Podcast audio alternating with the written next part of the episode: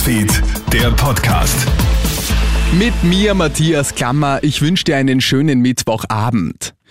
Die Impfpflicht steht, doch die Impfbereitschaft in Österreich ist auf einem neuen Tiefpunkt. Obwohl nun auch schon der Proteinimpfstoff von Novavax, auf den viele lange gewartet haben, hierzulande verfügbar ist, herrscht in den Impfstraßen Leere. In Salzburg hat es letzte Woche sogar nur 150 Erststiche gegeben. Auch bei den Boosterimpfungen tut sich derzeit relativ wenig. Viele verzichten trotz doppelter Impfung auf den dritten Stich. Das ist enttäuschend, sagt Virologe Norbert Nowotny. Wir wissen, dass der Krankheitsverlauf da ein deutlich milderer ist. Und was wir auch wissen, ist, dass dreimal Geimpfte äh, das Virus deutlich weniger weitergeben an andere. Also es macht eigentlich schon in jeder Weise Sinn, wenn man schon sich zweimal äh, impfen hat lassen, dass man jetzt auch zur dritten Impfung geht.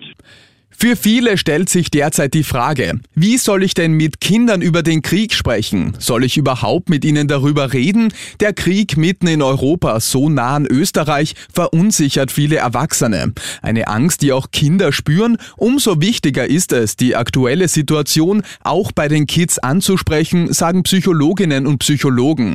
Corinna Harles von Rat auf Draht sagt zu Puls 4. Es ist schon wichtig, dass man drüber spricht, aber vielleicht schauen, ob das, also beim Kind Kind direkt nachfragen, ob das schon mitbekommen hat, was es da für Gedanken hat, was es da für Ängste hat und dann darauf eingehen.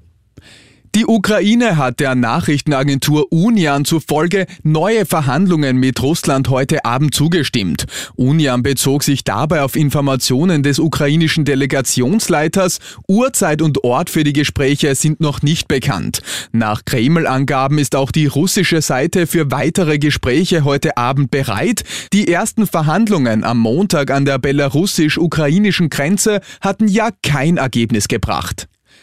In Polen sind nach Regierungsangaben seit Beginn des Ukraine-Kriegs rund 500.000 Flüchtlinge aus dem Nachbarland angekommen. Wir sind verpflichtet, unseren Nachbarn zu helfen und wir tun es auch. Wir haben einen humanitären Korridor eingerichtet, wir haben alle Verfahren beschleunigt, die wir von unserer Seite aus beschleunigen konnten, sagt der Ministerpräsident Mateusz Morawiecki heute vor einem gemeinsamen Besuch mit EU-Ratspräsident Charles Michel.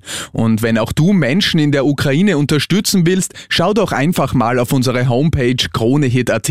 Dort findest du alle Möglichkeiten, wie du helfen kannst. Und das war's schon wieder mit den wichtigsten Infos bis jetzt. Den nächsten Podcast und das nächste Update gibt's am Morgen früh von Clemens Draxler.